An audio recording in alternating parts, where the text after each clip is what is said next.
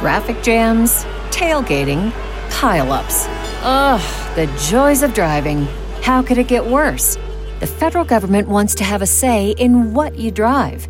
That's right. The Biden administration's EPA is pushing mandates that would ban two out of every three vehicles on the road today.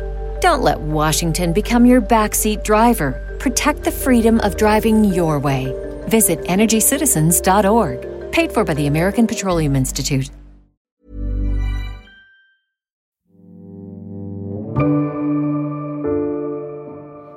Country's reunification in 1990, German chancellors have tried to engineer a stable relationship with their counterparts in the Kremlin, preferring engagement to confrontation.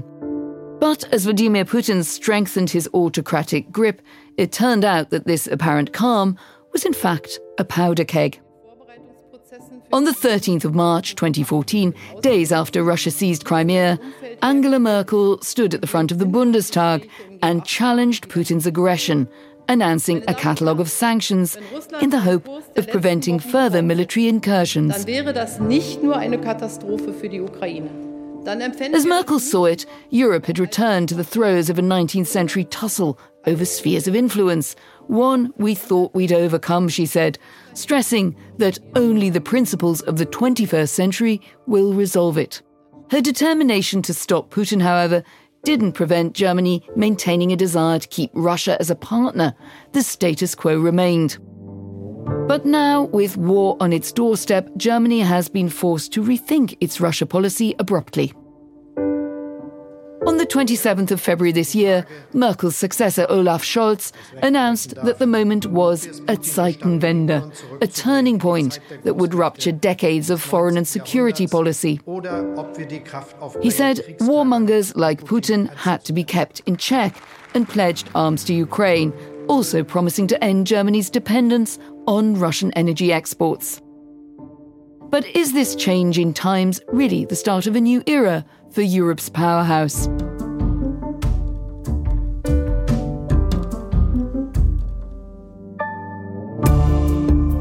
This is The Economist Asks. I'm Anne McElvoy, and this week we're asking how is the Russian crisis changing Germany? I've been travelling in Germany to explore how war in Eastern Europe is changing and challenging attitudes here. In this special episode, you'll be hearing from a government minister dealing with the fraught question of Germany's energy dependence on Moscow. And we'll visit the site of Nord Stream 2, once the most prestigious Germany Russia project, now abandoned. But first, a history lesson. Here in Berlin, I always take a stroll past the vast facade of the mighty Russian embassy on Unter den Linden. It's a reminder of the centrality of the relationship in all its pomp. Now the area is sealed off behind barriers to fend off protesters. To understand the complexity of dealings between Germany and Russia, I spoke to the author and former NATO strategist John Lough. He's worked in both countries in the old Cold War and the new one. I think the history makes this a very distinctive relationship. This is a deep and complex uh, set of ties between Germany and Russia going back centuries. People tend to forget that Germans exercised a huge influence over the development of Russia as a state, going back to the days of Peter the Great and thereafter, particularly under Catherine the Great. There was a large number of Germans who came into the Russian system and shaped its military, its system of state administration, the language, the education system, the healthcare system. So these countries are tied by something uh, unusual. So I think for Germans in particular, there's this sense that they understand Russia better than others. They are respected in Russia for being people who've brought these very, very important characteristics uh, to Russia and their very high standards of engineering, for example, their organization, which Russians on their side deeply admire.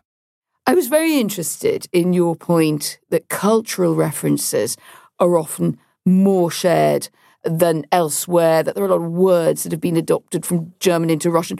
What do you think the commonalities are between the two countries? Give us an example or two. Well, my favorite example is how Germans deeply admire what they call the Russian soul.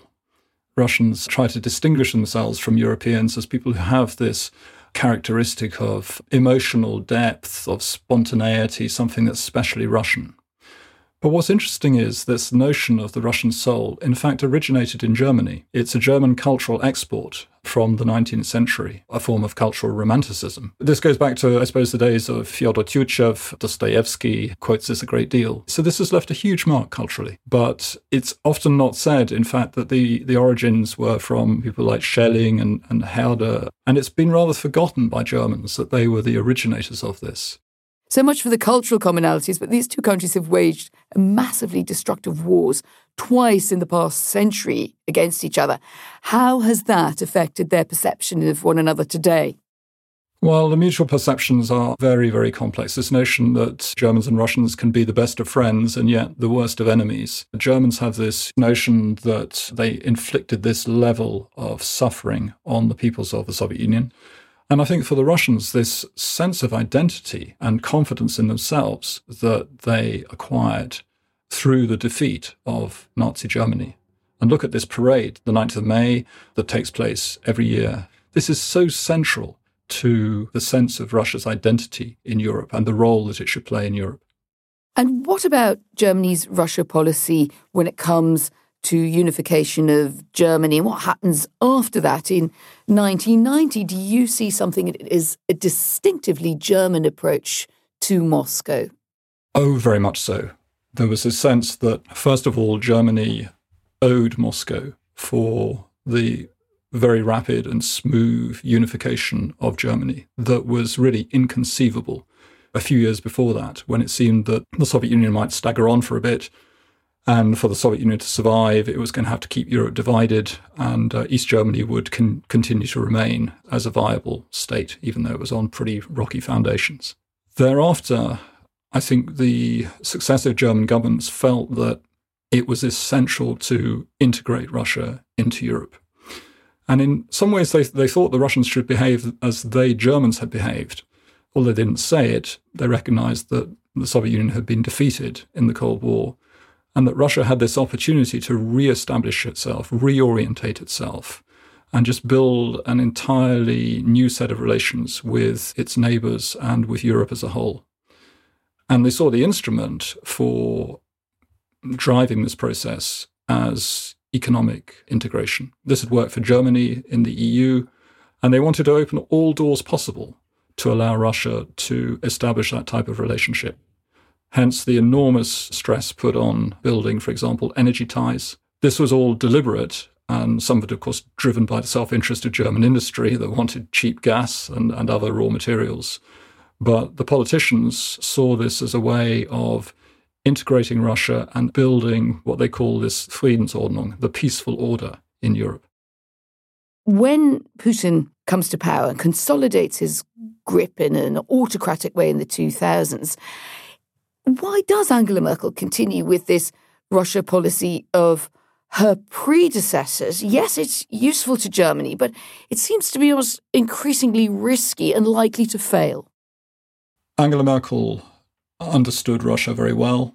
She had the benefit of an upbringing in East Germany. She spoke the language well. And there's no doubt that she realized that things were not going in an encouraging direction, to put it mildly, in Russia.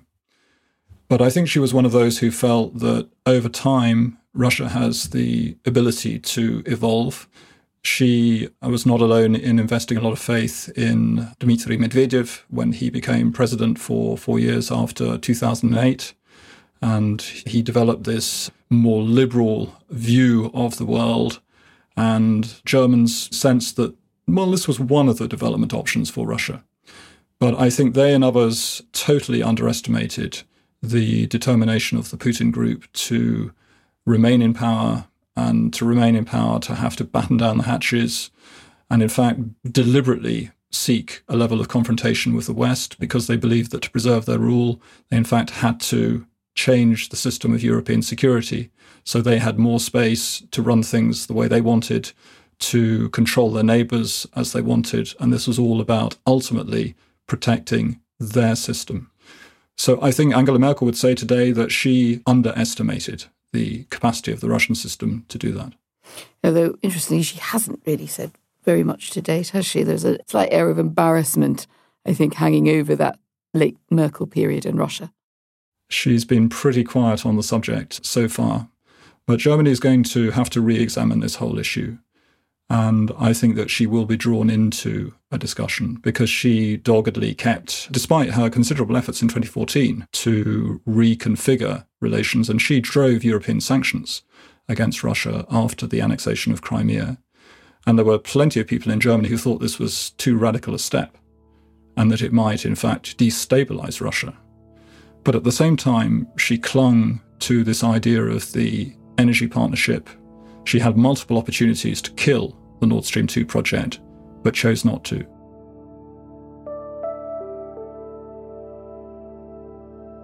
And that energy problem hangs over the legacy of Angela Merkel's 16 year chancellorship. As John Lough said, she had plenty of chances to put Nord Stream 2 on ice. Instead, it was her successor who put a stopper in the pipeline. Following Russia's invasion of Ukraine, Olaf Scholz suspended certification of the 10 billion euro project. Den bestehenden Bericht zur Analyse der Versorgungssicherheit bei der Bundesnetzagentur zurückzuziehen. The pipeline would have doubled the supply of Russian gas to Germany, but to Ukraine's President Volodymyr Zelensky, it was a weapon and a preparation for a great war, a project that benefited Moscow.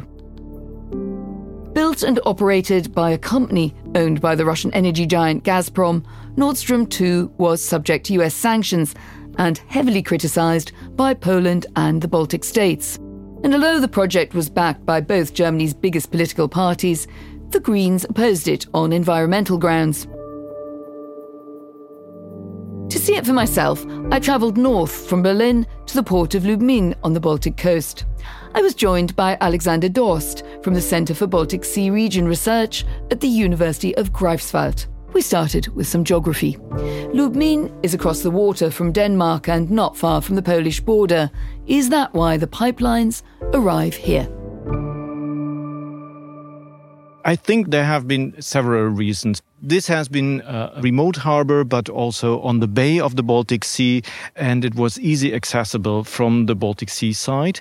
The second thing is this has been a really underdeveloped area and becomes more an underdeveloped area when the nuclear power plant closed down. And it is actually also very close in comparison to other regions within Germany where you actually can process the gas and, and oil.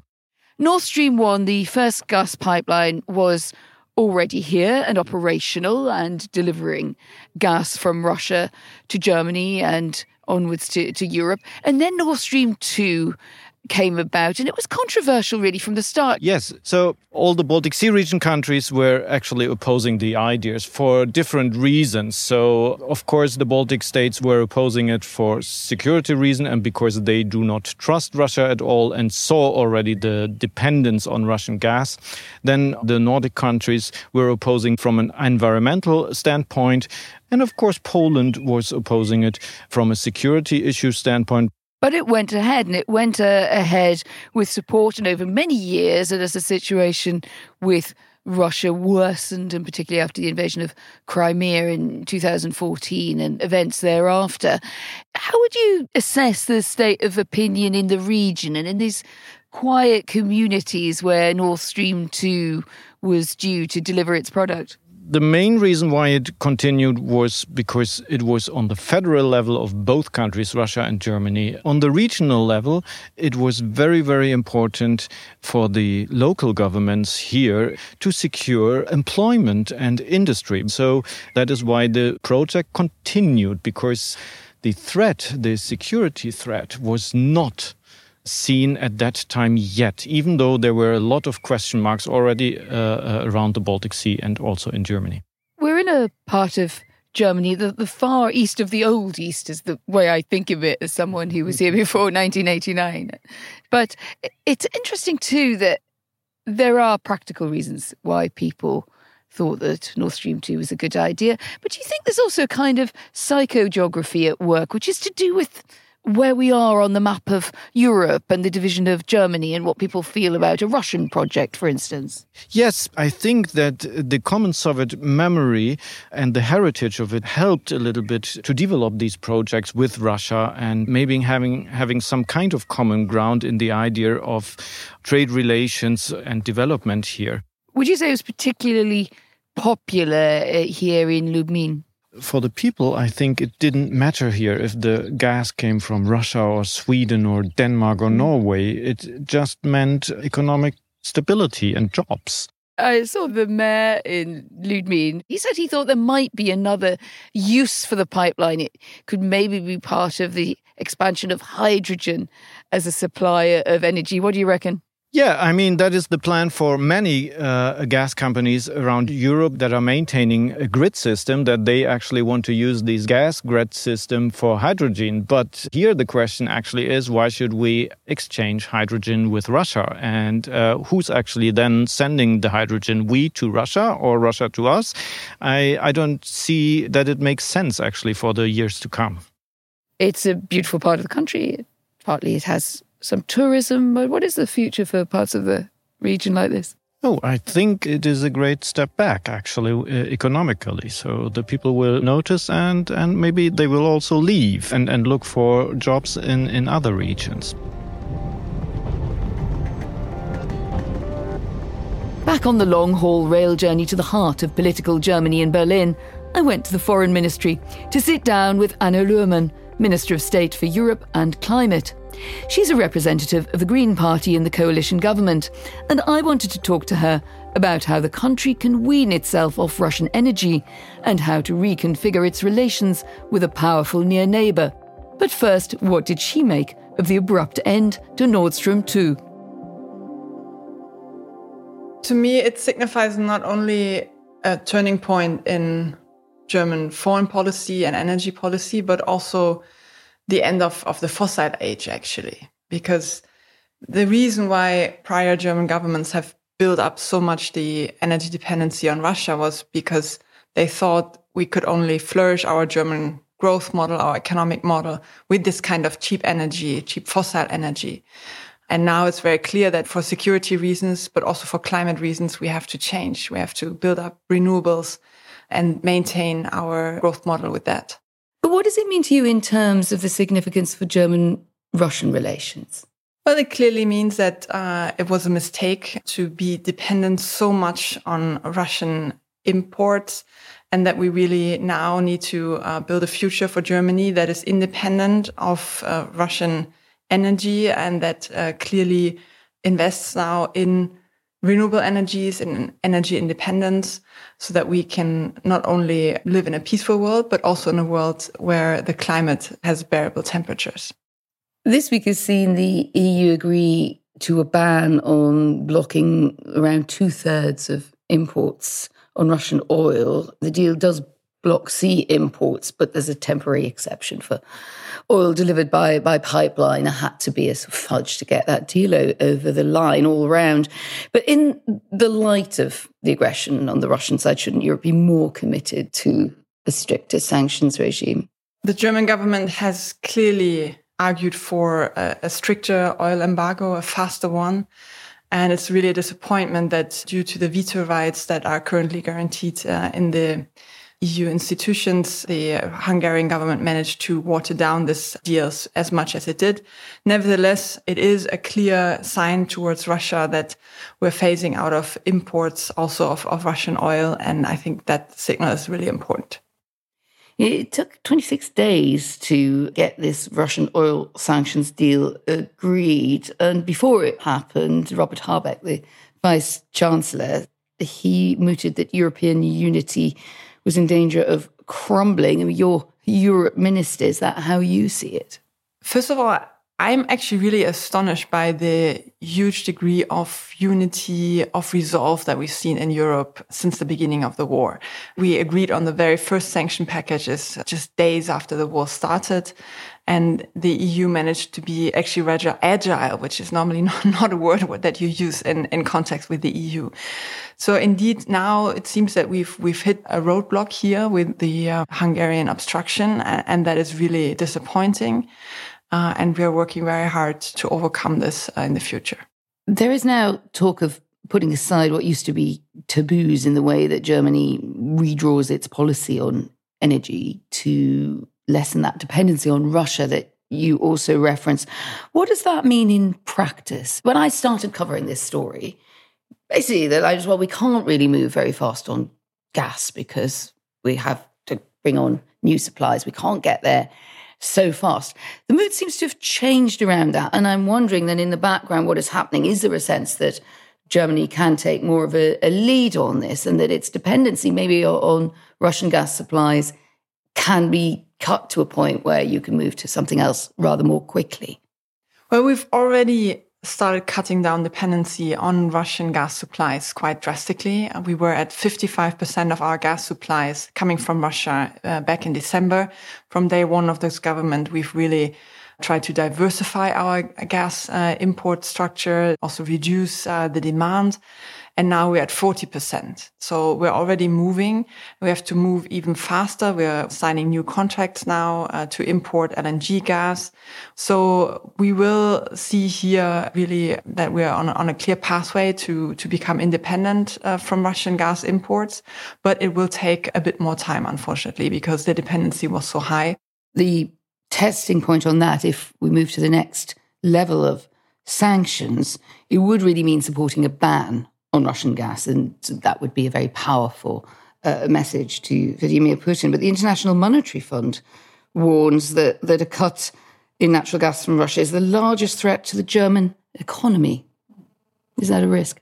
That's indeed a risk. And that's why we've adopted the policy that the sanctions that we adopt should harm Russia more than they harm us. That's the whole goal of it.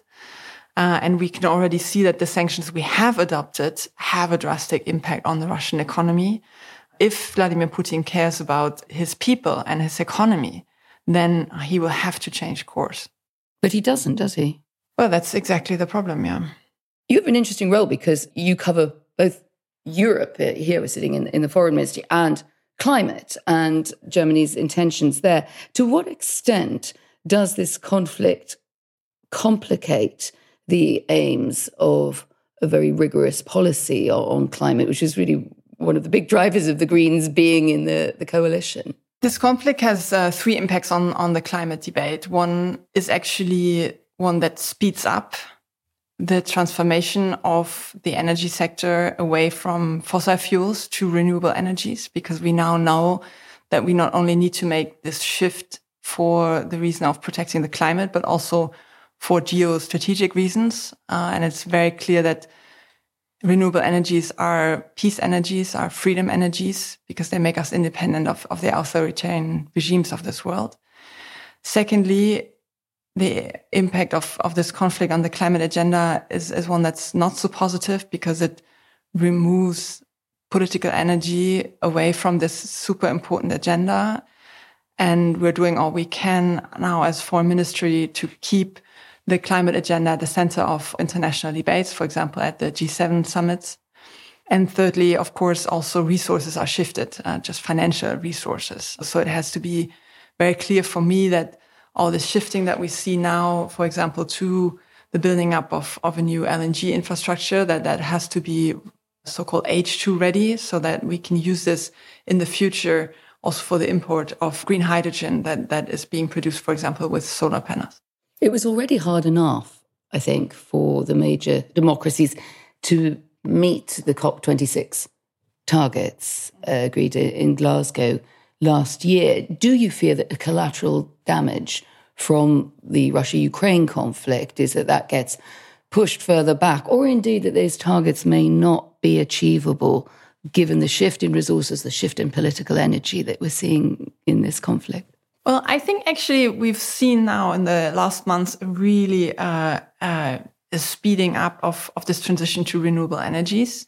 And I've, for example, in my conversations with governments in Central and Eastern Europe, I've clearly seen a new interest in this kind of technology and, and transition that I haven't noticed before. I'm actually quite optimistic that governments around the world now understand that we need to transition to renewable energies, not only for the climate, but also for geostrategic reasons. And, and therefore that this agenda will really accelerate.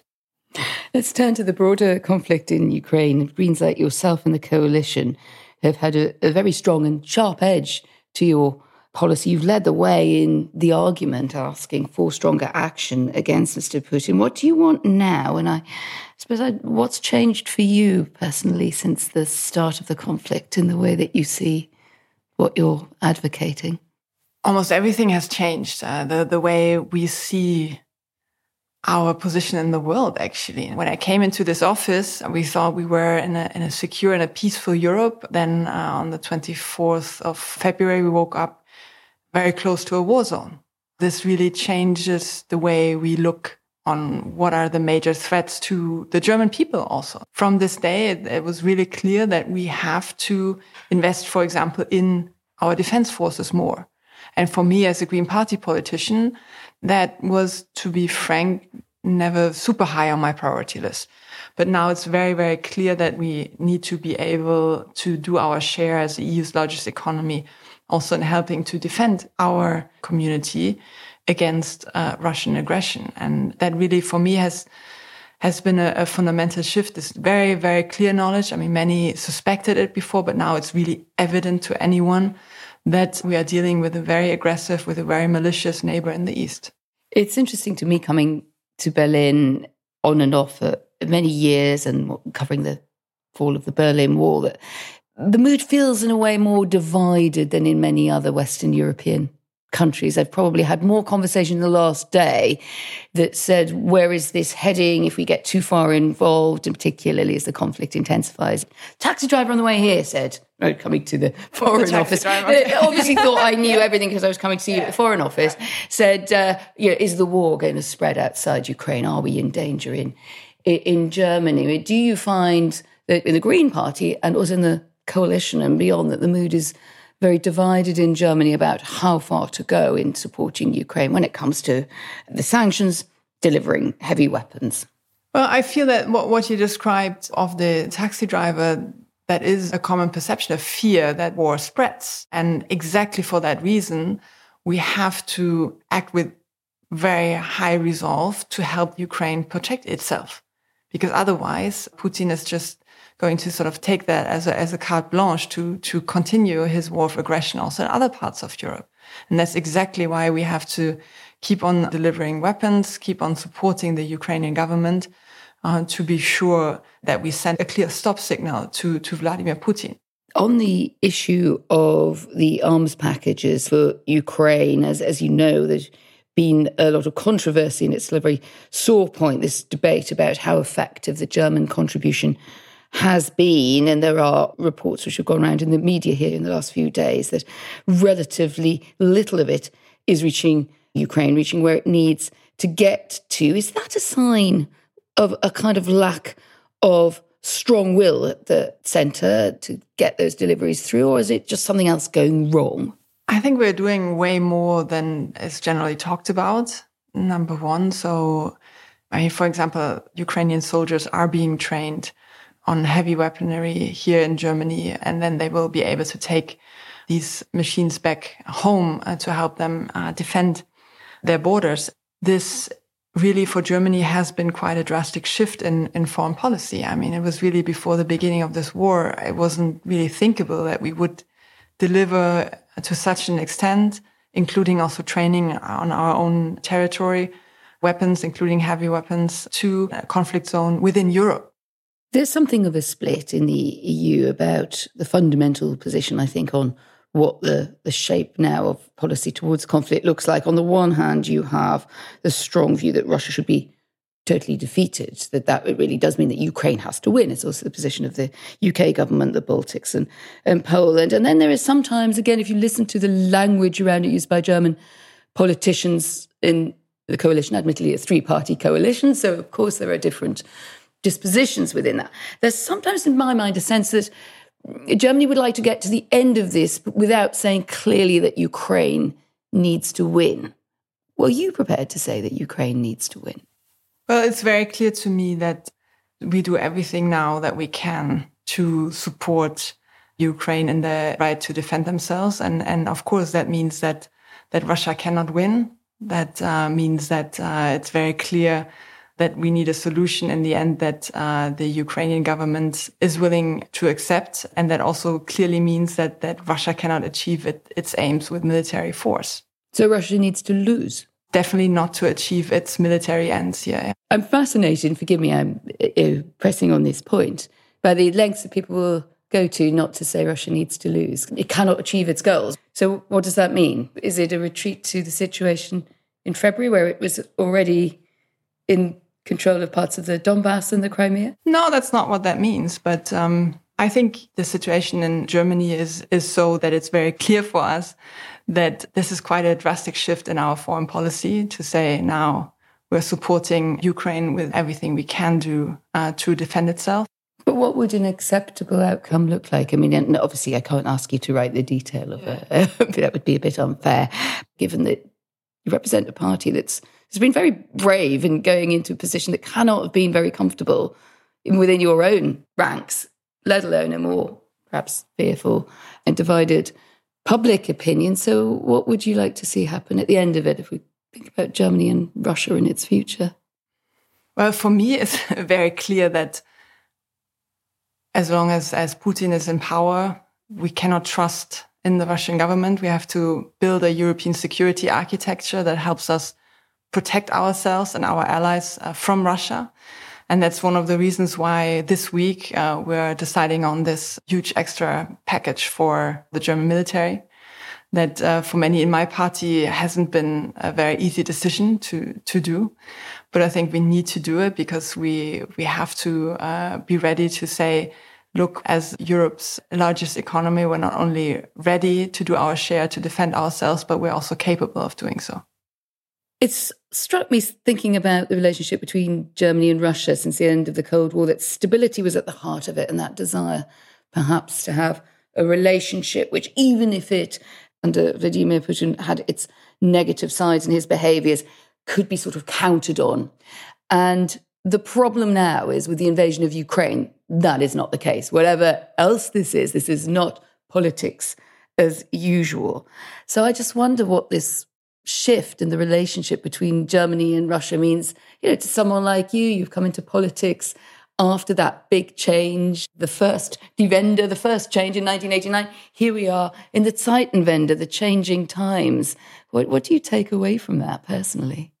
You know, I feel sometimes a bit like in some of these movies where you can see the guys warning of what negative thing might come and saying, okay, change course now or something horrible will happen the Green Party has warned for a very long time that it's not a good idea to be so dependent on authoritarian Russia, that we uh, should pursue a value-based foreign policy that is less interdependent with uh, authoritarian regimes. And, and now this is exactly what we're seeing, what dictators like Putin are capable of. Yeah, to me, this, this basically means that the worst fears have come true of what could happen. And we now continue to live in, in a Europe that faces this threat and that we need to do more to also defend ourselves. Anna Luhrmann, thank you very much indeed for joining us. Thank you very much. My thanks to John Lough and Alexander Drost, and do let us know what you think. What does the future hold for the relationship between Germany and Russia? What are the risks and possible rewards of getting the best out of this crisis? Write to us at podcast at economist.com or you can tweet us at The Economist. Anna Luhrmann discussed Germany's response to the conflict in Ukraine. Well, this week, The Economist looks at why Olaf Scholz's dithering is damaging his international image, particularly in Central and Eastern Europe. To read that and much more, become a subscriber today and take advantage of our introductory offer. Visit economist.com slash podcast offer. The link is in the show notes. My producers were Alicia Burrell, Julia Johnson, and Robert Nicholson. The executive producer is Hannah Marino, and the sound engineer is Timo Seiler. I'm Anne McElvoy, and in Berlin, this is The Economist.